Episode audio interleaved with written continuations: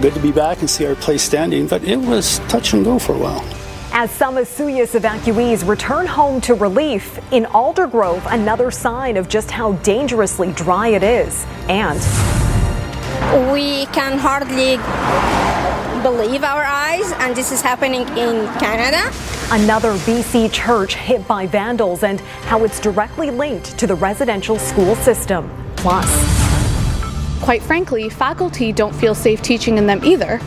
Mandatory masks in classrooms and vaccines in residences. The pandemic push at UBC. You're watching Global BC. This is Global News Hour at 6. Good evening and thanks for joining us. I'm Neetu Garcha. There are 259 active wildfires burning in BC tonight. That includes 14 new fires sparked in the past two days, most of those lightning caused. The Inkameep fire near Osoyoos is one of those closely being monitored, with those Mexican firefighters who arrived yesterday set to join that fight today.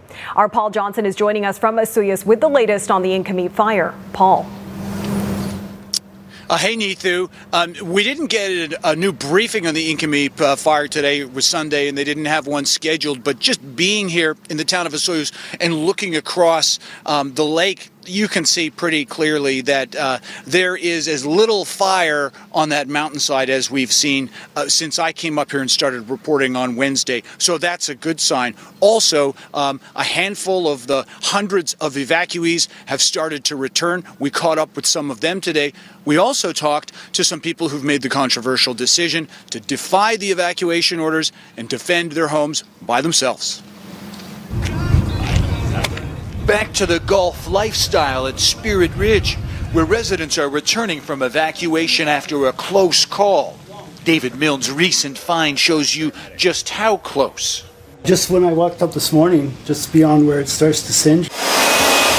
David Milne and his wife were ordered to evacuate when the Inkameep fire came dangerously close to their community, which is right across the lake from the town of Osoyoos. Well, they're world travelers. This won't go down as one of their favorite excursions.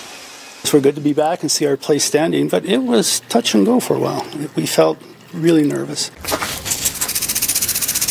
Further east, up on Anarchist Mountain, where the fire still smolders in the background, Wolfgang Heinz had a different plan. I found back then that I was more of help uh, for the fire crews, uh, knowing the area, knowing uh, what could be utilized for them to fight the fires properly. Staying on after the evacuation order. His thinking is that his sprinkler network and his fire abatement work made it more practical to stay and defend his property, as he's done in past wildfires elsewhere, though he says it's not for everyone. For me, it's like I feel like I have to be here in order to protect it as good as I can, also knowing that when it's time to leave, to leave. But for the vast majority of British Columbians who are likely to start packing the moment the Mounties knock on their doors, David Milne offers up this advice. Before they get the knock, prepare a kit that, that you can throw in the car very quickly because we had some time. So while things look to be vastly improved uh, down on the Osoyoos end of this fire, uh, looking further north up toward Oliver, we can see there's still some pretty big columns of smoke up there, and that's been where the fire has been most active in the past couple of days. Also, just across from us, while the mountainside seems to be clear, there are still some small fires burning up near the top. That's up near Anarchist Mountain. So this fire is still out of control and still dangerous. Not out of the woods here yet. But one thing that's been going on they had problems a few days ago with the winds really coming up around 4 o'clock in the afternoon, and that hasn't happened the past couple of days. In fact, today it's quite still, though it's a bit hotter. So, presumably, they've got some pretty good conditions right now, and if they can build on this momentum, things are looking promising. Neetu? Glad to hear that. We'll check in with meteorologist Yvonne Schalle for more on that in a moment. Or Paul Johnson for us tonight in Osoyoos. Thanks, Paul. Now to some of the other wildfires of note. A fire continues to burn above the iconic Three Valley Lake Chateau west of Revelstoke.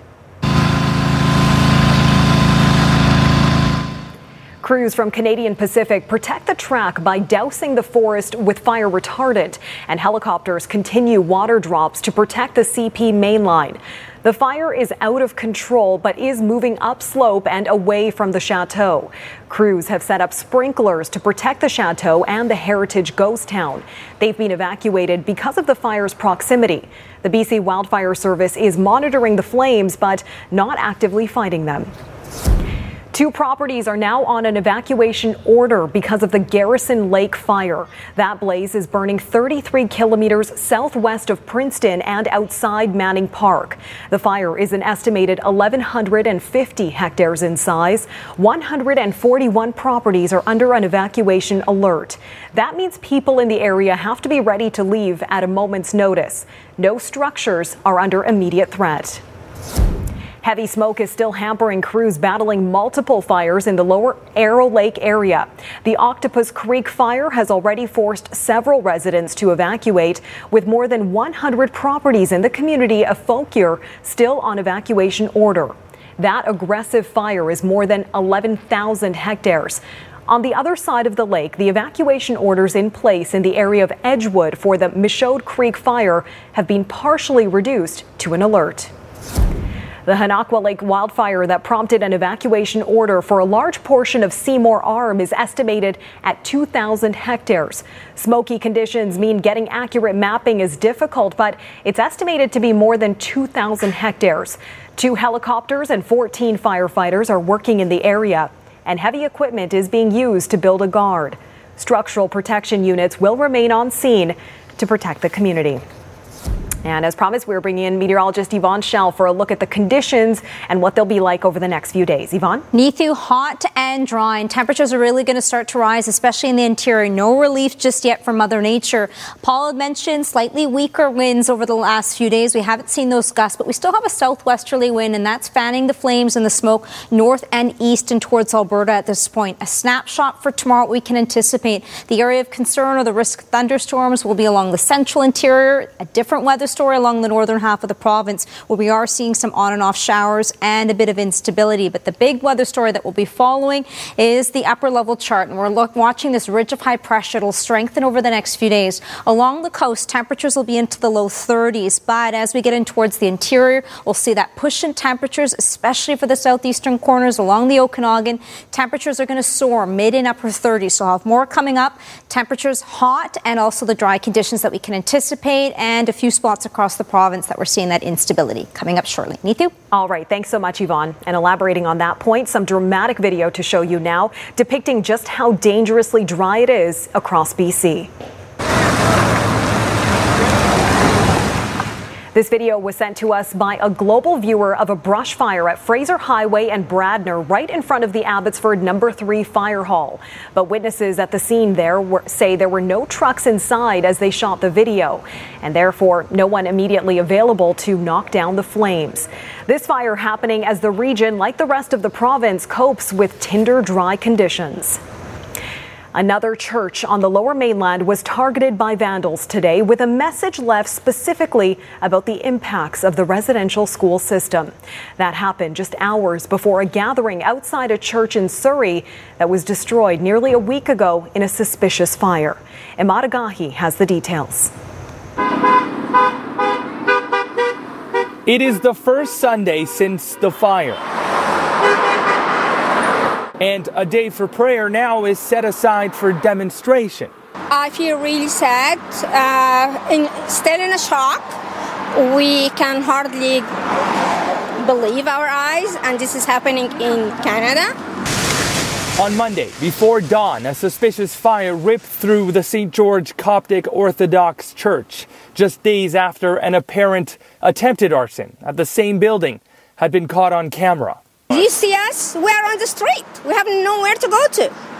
So we are homeless now because someone with black heart, lots of hate, decided to burn our church. Since the discovery of hundreds of unmarked graves at former residential school sites across Canada, churches have been targeted on a weekly basis. It's not helpful. I mean, we've apologized uh, for our role in the injustices that happened in the residential schools, but I don't think this is going to help any anybody down the road. Sunday morning, this was the scene at St. Peter's Roman Catholic Church in New Westminster.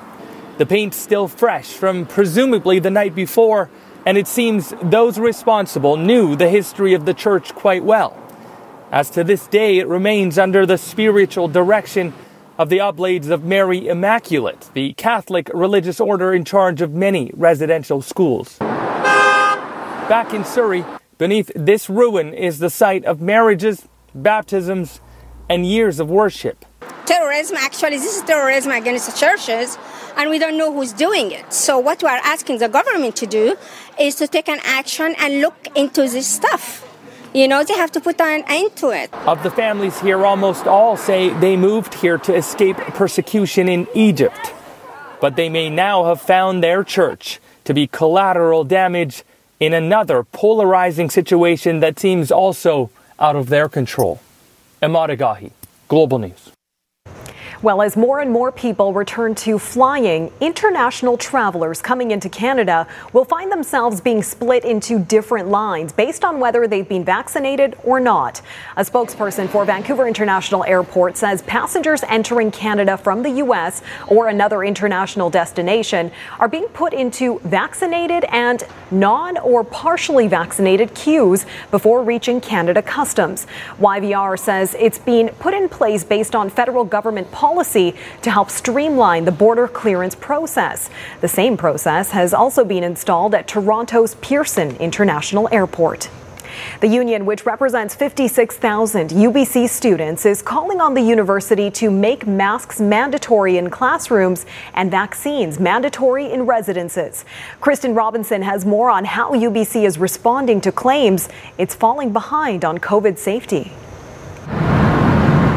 All is quiet at UBC, but come September, when crowds return for full on campus learning, there are COVID concerns. We should stick to the masks for a bit longer, especially during like lectures and indoors. The student union demanding the university follow Ryerson and the University of Toronto, where masks are required in classrooms and students must have a first dose before moving into residence. Students want mandated masks in lecture halls and required vaccines to live in student residences. In a return to campus survey of nearly 8,000 students, the AMS says there was 82% support for a vaccine mandate in UBC housing. I think everyone should be vaccinated to come to UBC if it's in person. That's that's the bottom line. It doesn't matter if you're from whichever country, you should just be vaccinated. UBC says vaccinations will not be mandatory per public health guidelines.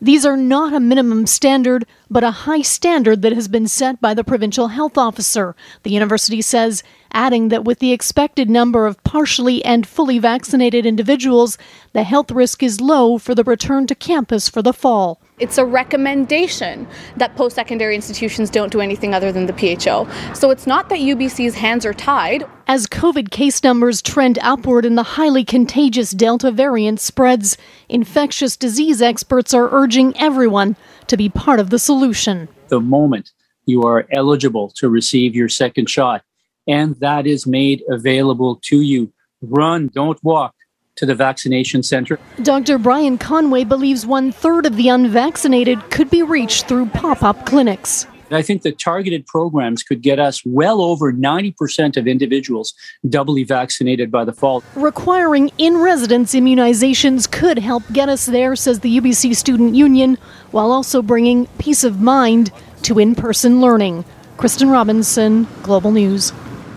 The Kelowna Yacht Club is temporarily closing some of its facilities after an outbreak of COVID 19. The Yacht Club sent a letter to its members disclosing that two colleagues have tested positive for the virus. The club does not believe there is any risk as they have not been in the building since Thursday. The member lounge will be closed until further notice, but the remaining areas of the club will stay open. This comes as Interior Health continues to lead the province in daily COVID cases. RCMP say several healthy trees have been felled at the site of an old growth logging protest on southern Vancouver Island. Get back All you get back! Police made 16 arrests in the Fairy Creek watershed area on Saturday after they say a few environmental activists were confrontational, obstructing officers and refusing to obey by the exclusion zone. One person is also accused of assaulting a police officer. Earlier, RCMP say they discovered 18 living trees cut with chainsaws and felled across the road, blocking vehicle access. A man on a tripod was also seen smoking a cigarette near the Tinder Drive forest. Police say they're concerned protesters are actively breaching the court ordered injunction and say it's only a matter of time before someone gets seriously hurt. RCMP say they have gotten to the bottom of a drug bust in Burnaby. Suspected cocaine, crack, and fentanyl was seized Saturday night from a speeding SUV stopped on Hastings Street. The search for the drugs was brief. They were discovered inside the underwear of a suspect. This is the second recent drug bust involving drawers in the city. Still no word on possible charges. And after the break, BC kids collateral damage amid a surgeon shortage and it's just it's not good enough for our kids they deserve better the changes parents are calling for from BC Children's Hospital management and the new details about the temporary solution to mass surgery suspensions. Plus, the mission that resulted in North Shore rescue crews spending the night on Vancouver Island. More frustration tonight about the alleged mismanagement by the Provincial Health Services Authority and BC Children's Hospital as the facility's transplant program remains in flux. Global News has obtained an internal document about their strategy to deal with a shortage of surgeons. As Julia Foy reports, it has some parents saying those at the top have been dismissive and disrespectful. Can I come play? Five year old Evelyn, who loves to play soccer, has had a few challenges in her short life, which have required her to have a tracheotomy and several heart surgeries. BC's Children's Hospital has been there since the beginning. She's here because of them, um, about them not giving up on her. Evelyn was supposed to have another surgery this summer, but her parents were informed that both pediatric heart surgeons are now on leave. That's when fear set in. It was scheduled for July 7th and it was canceled, um, and that there's no surgeon in this province who can currently take care of her um, is scary and infuriating. The problem appears to be linked to alleged mismanagement from the top concerning cardiac surgeons Dr. Sanjeev Gandhi and Dr. Andrew Campbell. Parent advocates met with the Provincial Health Services Authority and BC's Children's Hospital recently asking for help. One in a hundred births is a congenital heart defect. So it, it's a it's a situation that's critical. It's a situation that needs the ministry's attention. It needs all levels of administrators to pay attention and to work together to solve this.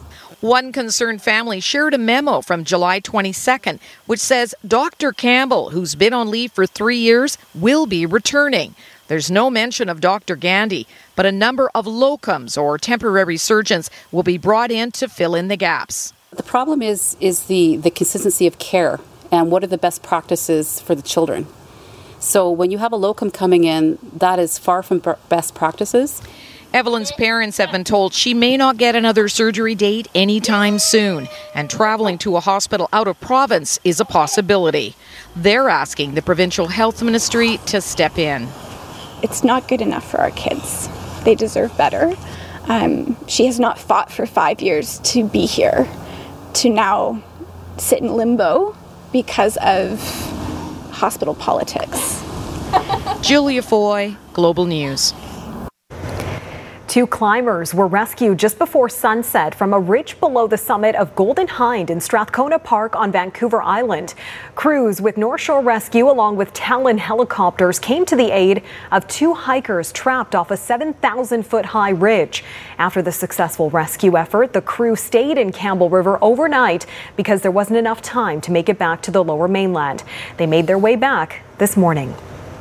Two motorcyclists busted for speeding in Port Moody have had their rides seized. Port Moody police say officers clocked these two bikes going 97 kilometers per hour in a 50k zone and overtaking vehicles on the winding roads near Sasamat Lake Saturday evening. One of the motorcycles is uninsured and the other rider unlicensed. Both bikes were impounded and police issued $1,500 in fines to their riders. Work begins later tonight to install a temporary bike lane at Stanley Park. In March, Vancouver Park Board commissioners voted 5 to 2 in favor of implementing a bike path on one lane of Stanley Park Drive. That's similar to what was done last year. Commissioners got an earful from the public on the issue, with some saying reducing cars in the park limits access for the elderly and disabled. Business operators in the park say it also hurts them as they struggle to recover from the pandemic. Stanley Park Drive will be closed to traffic between 10 p.m. and 6 a.m. through to July 30th for the installation work with some minor lane closure work during the day. And coming up, protesting Canada's path to permanent residency. One in 23 people who are migrants without permanent resident status don't have equal rights. The permanent changes protesters at Parliament Hill are fighting for. And later. It's what has kept roller skating alive when um, the more privileged culture had kind of forgot about it. Why some say the popularity of roller skating during the pandemic is less of a resurgence and more of a boost. The pomp and ceremony that normally goes with the installation of a new Governor General will be pared back tomorrow due to the pandemic. Mary Simon will be sworn in at the Senate on Monday as Canada's next Governor General. The Inuk leader and former diplomat had a virtual audience with the Queen on Friday. There will only be 44 people allowed into the Senate chamber as Simon officially becomes Commander in Chief and Canada's first Indigenous Governor General. She replaces Julie Payette, who resigned in January after a review found Rideau Hall had become a toxic workplace.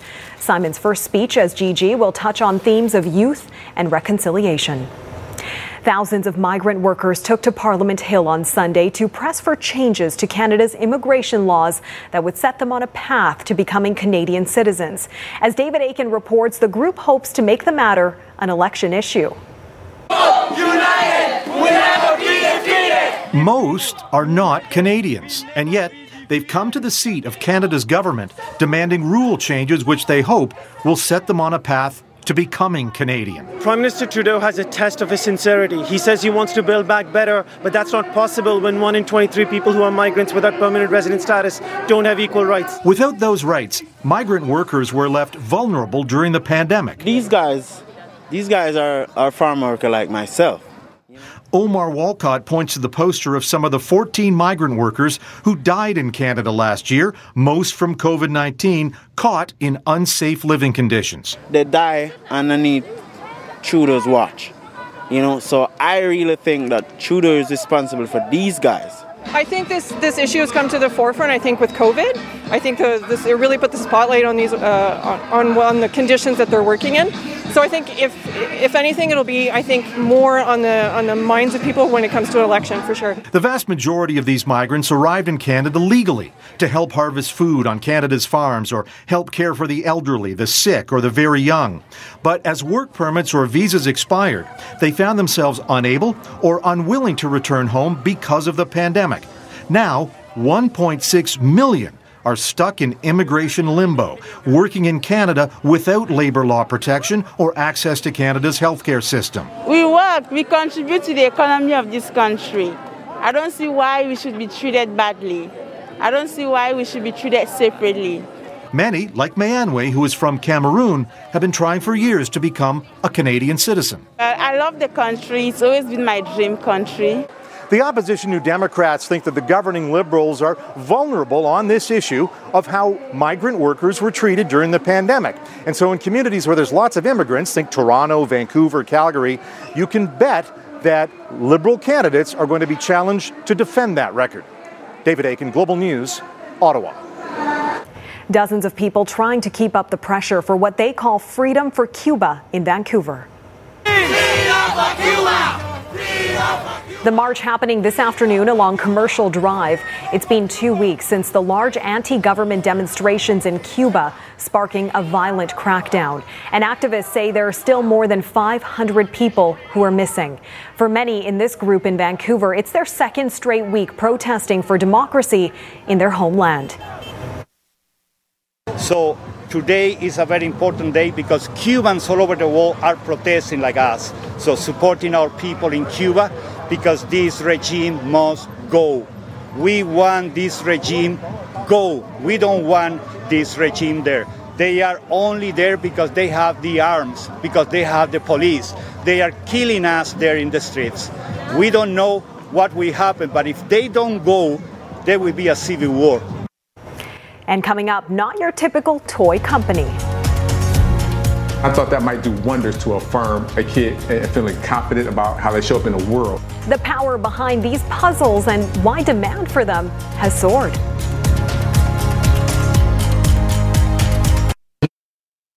You're watching Global News Hour at 6. And I remember drawing like uh, girls with blonde hair because that's what I saw.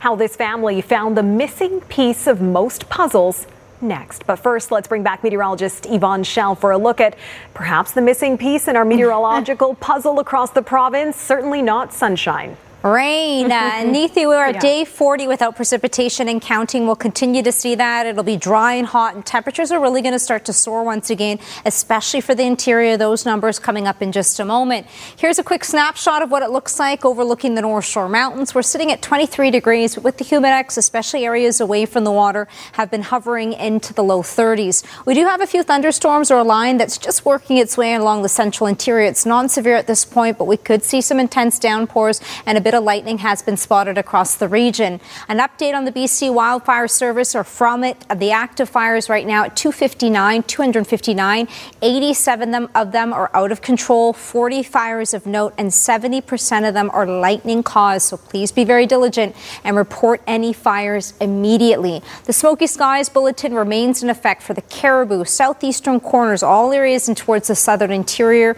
We will see local smoke, especially near the fires, and this will be over the next 24 and 48 hours. Fire danger ratings sitting at high to extreme, the southeastern corners along the island, all included within that, and I anticipate that we'll continue to see that over the next few with no rain in sight. Now, the upper level chart once again showing us that ridge. It'll build in very strong on what we'll see along the south coast, temperatures into the low 30s, and then areas away from the water and areas in towards the interior. It's mid and upper 30s. Away from the water, for example, into the Fraser Valley, some of the hottest days will be Thursday, Friday, potentially leading in towards next weekend.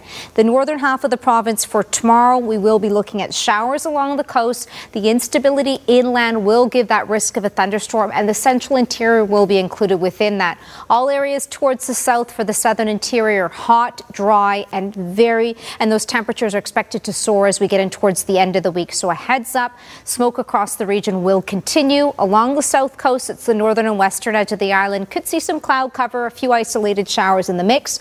All areas across the south coast, hot and dry, sunshine, temperatures over the next few, especially away from the water. That's where we'll see that heat with the humidex tomorrow into the low 30s. Some of the hottest days will be for our Wednesday, Thursday, Methu, with that range between 26 and up to 30 degrees. Back to you. All right. Thanks so much, Yvonne.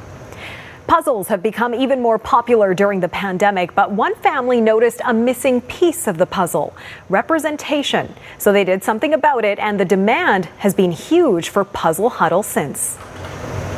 Circle, square, heart, triangle. You could call eight year old Mackenzie, six year old Mitt, and three year old Caleb puzzle experts. So, do you guys have a strategy for puzzles? Yes, normally we start with the head of people. And while people have long been featured in puzzles, they don't always reflect the children putting the pieces together. And that's what inspired parents Matt and Marnell Goins to create Puzzle Huddle using inclusive images commissioned by artists. I think about the drawings that I used to do as a kid, and I remember drawing like uh, girls with blonde hair because that's what I saw. These Howard University grads wanted their kids to see themselves. There's quite a bit of diversity in what might be considered African American, and look for images that really affirm my particular child's skin tone and her hair texture and her eye color. That became very important and, and I thought potentially powerful. Now that potential has grown from a few printouts cut with scissors into dozens of puzzles featuring diverse drawings of black and brown future doctors, astronauts, scientists, and presidents. I thought that might do wonders to affirm a kid and feeling confident about how they show up in the world. Turns out lots of people agreed, and boxes of puzzles began to take over just about every corner of the Goins' Washington, D.C. home. So earlier this year, the young company moved into a warehouse. Matthew says he started Puzzle Huddle to inspire children. Now his are inspiring him. They're very vocal about challenging my framework for diversity. Ooh, you did it! Now, what do you see here? I see different shades of brown. Is that important to you? Mm-hmm. How come? It doesn't matter uh, your skin color because everyone's unique in their own different ways. Thanks to Puzzle Huddle, seeing someone who looks like you no longer has to be a missing piece. Deborah Alfarone, CBS News, Washington. Wow, the potential positive impact of something like that can't be understated. Just incredible stuff. Uh, a lot happening in the sports world as well, Mhm. Barry. What do you have coming up? I don't, I don't get to say this often. I have breaking news. Oh. Canada's got its first gold Yes. Yay. in uh, Tokyo. Literally, minutes ago, Maggie MacNeil in the uh, women's 100 meter butterfly. She's the defending world champ, so that's a big win for Canada. Actually, all of our medals so far. Courtesy of the ladies. So we'll uh, talk about that and have some Olympic highlights for you. And of course, the big news with the Canucks. As expected, Jake Virtanen has been bought out. And uh, I know there's been a lot made about the sexual misconduct suit and the ongoing investigation, but this was this was more a hockey move. It's it's been a tough go for him here uh, for six years, being the kind of the hometown kid from Abbotsford. It uh, didn't go the way they wanted. So we'll tell you about that and uh, where Jake may land in the future. All right, looking forward to all that. Thanks, Barry. Also coming up, a home harvest for the whole community. There's more often than we can even just give away. The app that helps get leftover produce into the hands of those who need it and how it's gaining momentum.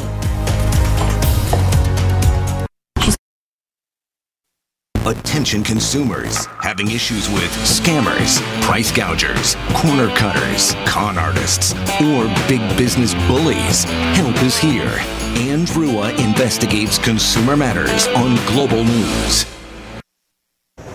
A program to prevent garden food waste is gaining momentum in parts of Alberta.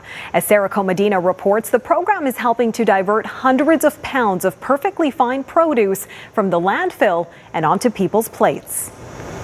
There is a lot of passion and love that goes into growing the garden. Erin McDonald has a bountiful garden. We have pole beans, we have some lots of tomatoes, some pumpkins, and as well we have zucchini squash, summer squash, and a couple of other squashes. Excited to eat her own garden meals, she purposely planted too much just so she could give it away. If we can get that into the hands of somebody who is food insecure, uh, it can really make a difference to them. It's part of the Leftovers Foundation's newest program to prevent food waste and to help feed hungry people. Across Canada, we see over a third of the food that we produce is being thrown out. Last year, in just Edmonton and Calgary, there was close to 900 pounds of food harvested by participants. Half of the food is given to a service agency like the Mustard Seed, and the other half is split between the grower and the foundation. It's picked fresh off the vine, fresh off the tree, and it goes directly to the service agency. And the fresh food, the fresh produce is so incredibly valuable to them. Home Harvest will accept any excess food from your yard from fruit trees or gardens. Growers can volunteer by downloading the Our Rescue Food app. For McDonald, the experience has been a win win. It can help reduce our grocery bill. We have shared it, and there's more often than we can even just give away. So, this is a great way to give back. Sarah Komadina, Global News. And coming up, how the pandemic has contributed to a roller skating resurgence. And ahead in sports, the Canucks move on from embattled forward Jake Virtanen after more details in sports. Stay with us. The special stories that shape our province, as suggested by our viewers. This is BC with Jay Durant. Real people, real stories. On Global News Hour at 6. All right, Barry's back with a look at sports. And once again, we're starting with the Canucks and big news over that contract buyout. Mm-hmm. Thanks, Neetu. As expected, the uh, Canucks are parting ways with Jake Virtanen after six mostly underwhelming seasons. Today, they placed him on unconditional waivers for the purposes of a buyout. So the Canucks will save actually a pretty uh, good amount, two and a half million in cap room space, and at the same time give Jake a chance to get a fresh start somewhere else. The fact he's also facing a sexual misconduct civil suit and ongoing criminal investigation didn't help Jake's cause. But this is a hockey move for the Canucks, who've given Virtanen every chance in the world to be a top six forward. But last year, he was a complete bust, scoring just five goals, arguably his worst season as a pro. He was the sixth overall selection in the 2014 draft. It seemed like he was uh, finally on track after back to back decent seasons in 2018, 19, 20 where he scored 15 and 18 goals respectively, but inconsistency has really plagued him. He got in Travis Green's doghouse early last year, never really got out. He finishes with 55 goals and exactly 100 points in 355 career games in Vancouver. It remains to be seen if another team will take a chance on the Abbotsford product, who turns 25 next month. Well, Canada has its first gold medal at the Tokyo Olympics about 15 minutes ago. Swimmer Maggie MacNeil won the women's 100 meter butterfly. Canada also won two silver medals overnight the women's 4x100 freestyle relay and in synchronized 3 meter diving. We also got uh, moving pictures of those two impressive events. Canada certainly favored to be in the medal hunt in the relay. They won a bronze in Rio in 2016. The Aussies were on a different level, set a new world record. They won the gold, but Penny Oleksiak took Canada from fourth to second on the anchor leg. Kelowna's Taylor Ruck was part of the relay in the prelims, didn't swim in the final, but she got a silver medal as well. In synchro three meter diving, Quebec's Jennifer Abel and Melissa Citrini-Beaulieu nailed their final dive to clinch the silver behind the Chinese, who won the gold. And a crucial game for Canada's softball team. They uh, took on the host Japan a win, and Canada would go to the gold medal game a loss, and they would have to play for bronze. Unfortunately, in the eighth, 0 0, Langley's Danielle Lawrie on the mound gives up the game winning hit, so Canada will play for bronze in a couple of days. Great news for Surrey gymnast Shallon Olsen. Her goal was to make the vault final, and she has done it in style with a fantastic effort there. Unfortunately, Canada did not qualify top eight in the team competition, but Olsen is definitely a medal contender in the vault. Gold Cup soccer, Canada and Costa Rica in the quarterfinals. Canada gets on the board first, 17th minute. A great long ball from Stefan Estate Eustaquio over the top, and Junior Hoilett with a remarkable play to chip it over the Costa Rican keeper. Fantastic goal. Even without Alfonso Davies, Jonathan David, and Kyle Larin, a lot of talent on that Canadian team. Moments later, another chance. Steven Vitória smashes one from the top of the 18 yard box, but uh, well saved by the Costa Rican keeper. In the second half, Canada pressured. They dominated all game, and it pays off here. A fortunate bounce for Stefan Eustaquio. It ends 2 0 Canada. Max Crepeau had the shutout, not really tested. Canada now meets the uh, Mexicans in the semifinal on Thursday after a very impressive showing today. The Whitecaps are back in uh, Vancouver now, where they will train at UBC starting Monday. It's been a long time coming, and they are so excited to be back home, although they are still 27 days away from actually playing at BC Place in front of fans. But the Caps are trending in the right direction after an impressive draw with freewheeling LAFC last night. Cristian Dajome and the Caps playing with some swagger and some confidence. Love to see that. They struck first, Dajome with the cross. The LAFC defender deflects it, and Deiber Caicedo has a wide open net and knocks it in. It's 1 0 Vancouver. And then off the free kick, great service by Cristian Gutierrez. And it's Cristian Dajome who's a looping header finds the back of the net. 2 0 Whitecaps. LAFC's got some quality weapons and they battled back, made it 2 1, and then tied it on this thumper from Cifuentes. 2 2 is the way it ends, but uh, all in all, another positive night for the Whitecaps. What was special about the game today. It's how we we were consistent throughout the 90 minutes. I feel that we were always a team that didn't back off, pressed in the right moment, looked to exploit the spaces uh, in their team. Look, I'm very proud of the mindset because there's it's not a we're not doing a party in the locker room. You know, we feel we could have gotten even something even more. Lots to be Final round of the 3M championship for Minnesota. Big opportunity for Merritt's Roger Sloan. Just two back of the lead when the day began. And then at the 10th, he will sink the birdie. Got to 12 under, one off the lead. He needs to make some money and FedEx points to help keep his tour card and sneak into the FedEx playoffs. So lots of pressure. And unfortunately, at the 13th, it falls apart. Third shot on the par three out of the rough after putting his uh, tee shot in the bunker, chunks it, made double bogey, finished tied 16th. He does move up to 137 in the standings. The top 125 keep full PGA privileges.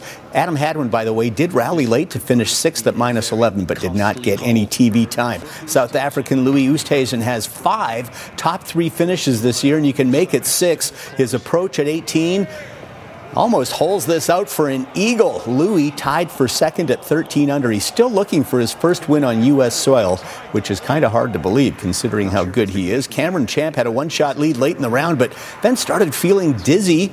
Said he just was uh, getting dehydrated. He said a Gatorade took care of that, got some energy back, and then on 16 sinks the birdie putt to extend his lead to two shots. Got into some trouble at the 18th, deciding to use driver. This is his fourth shot on the par five needs just to make bogey for the win. And how about this pressure shot as he will land it above the hole and then spin it back to a few feet, made the par putt. And Cameron Champ is the champ for a third time in his young PGA Tour career as he wins by two at the 3M Championship in Minnesota. Blue Jays and Mets, they split the first two of their three game set in New York. Jays down 1 0 in the sixth, but Bo Bichette gets the Jays going. A two strike base hit to center scores Vladdy Guerrero Jr. and George Springer. Jays put up three in the inning. They led 3 1, but the bullpen could not hold the lead. Again, that's happened way too many times this year. Ryan Borucki will serve it up to Mets slugger Pete Alonso. Turns on that breaking ball and hits his 22nd homer, a two run shot to tie it. They brought in Jacob Barnes, the former Met, but he too cannot hold the Mets down as Jeff McNeil hits a two run pinch hit double Mets take down the Jays 5 4. Tough week for Toronto, who dropped to 49 and 46 and are now four and a half out in the wild card. And we'll finish with some Canadian elite basketball from Abbotsford. Fraser Valley Bandits taking on Edmonton. Bandits were down as many as 21, but they rallied. Alex Campbell hits the three pointer here. And then late, Kenny Manigo with the steal and the jam, but it wasn't enough as the Bandits fall 87 79. Their record is now 5 and four. And that is it for sports. Back to you. All right. Thanks so much, Barry. And coming up, what's old is new again. How roller skating is making a comeback during the pandemic. Our world is changing fast, but the plan remains the same. Ask the questions, explain the answers, provide the context. When and where BC needs it most. Global News. Navigate the now. How's it going, you guys? Well, some may think roller skating had its heyday in the last century, but others believe the pastime never lost its popularity and it's just getting a further boost during the pandemic. Here's Jay Durant in today's This is BC. From a much different era and the heyday of the Stardust roller rinks, where they came for the fancy moves, the friendship, and to find romance. Did you meet a lot of guys here? Oh, yeah. meet a lot of ladies here? Uh, just about every girl I know in Vancouver I've met at a roller rink. But nostalgia has given way to something new. We're going to start at the high side. A rediscovery of sorts, spawned from the early days of the pandemic. Bubble, plow. People realized early on that they could go outside kind of on their own or in their bubble, put on some roller skates, and safely get some exercise and have some fun. The Roller Skate Club holds several classes a week, a chance for participants to stay fit and perhaps refine their skills. Just to get the hang of it, just go bubbles downhill and then skate back uphill. Okay. Some are reluctant to call this a roller skating revival, but rather simply a continuation of an activity that's always been popular. I like to quote Chuck D, Public Enemy, uh, don't call it a comeback, we've been here for years. A reminder that the love for four wheels never really faded. Roller skating is a huge part of black culture. Black culture is a huge part of roller skating, and it's what has kept roller skating alive when um, the more privileged culture had kind of forgot about it. Local roller derby teams went on hiatus this past year, but there are classes for those who are ready for a rougher edge to their rolling. You don't have to look a certain way. You don't have to even think of yourself as sporty. I had never played a team sport before I played roller derby, and it's one of the greatest things I've ever done in my life. But most are just happy to be staying active, kind of like the workouts some used to get at the rink. Oh, yeah. Although some of those routines may not be making a comeback. You guys are the best. Jay Durant, Global News. If you know someone who has a great story to tell or something unique to BC that people need to know about, you can email your ideas to thisisbc at globalnews.ca. Wow. Apparently, it helps if you have feathered back hair. Tend to skate better. You would know, wouldn't you? I would know that is my era. I recognize a lot of that style, if you want to call it that. Yeah. Gotta get out the overalls. That's what I was thinking. Maybe rollerblades as well. And it will have the forecast as well. It'll be hot and sunny, dry all week. Perfect roller skating weather indeed. All right, thanks so much for joining us, everybody. Stay safe out there. Sonia Deol will be here at 11.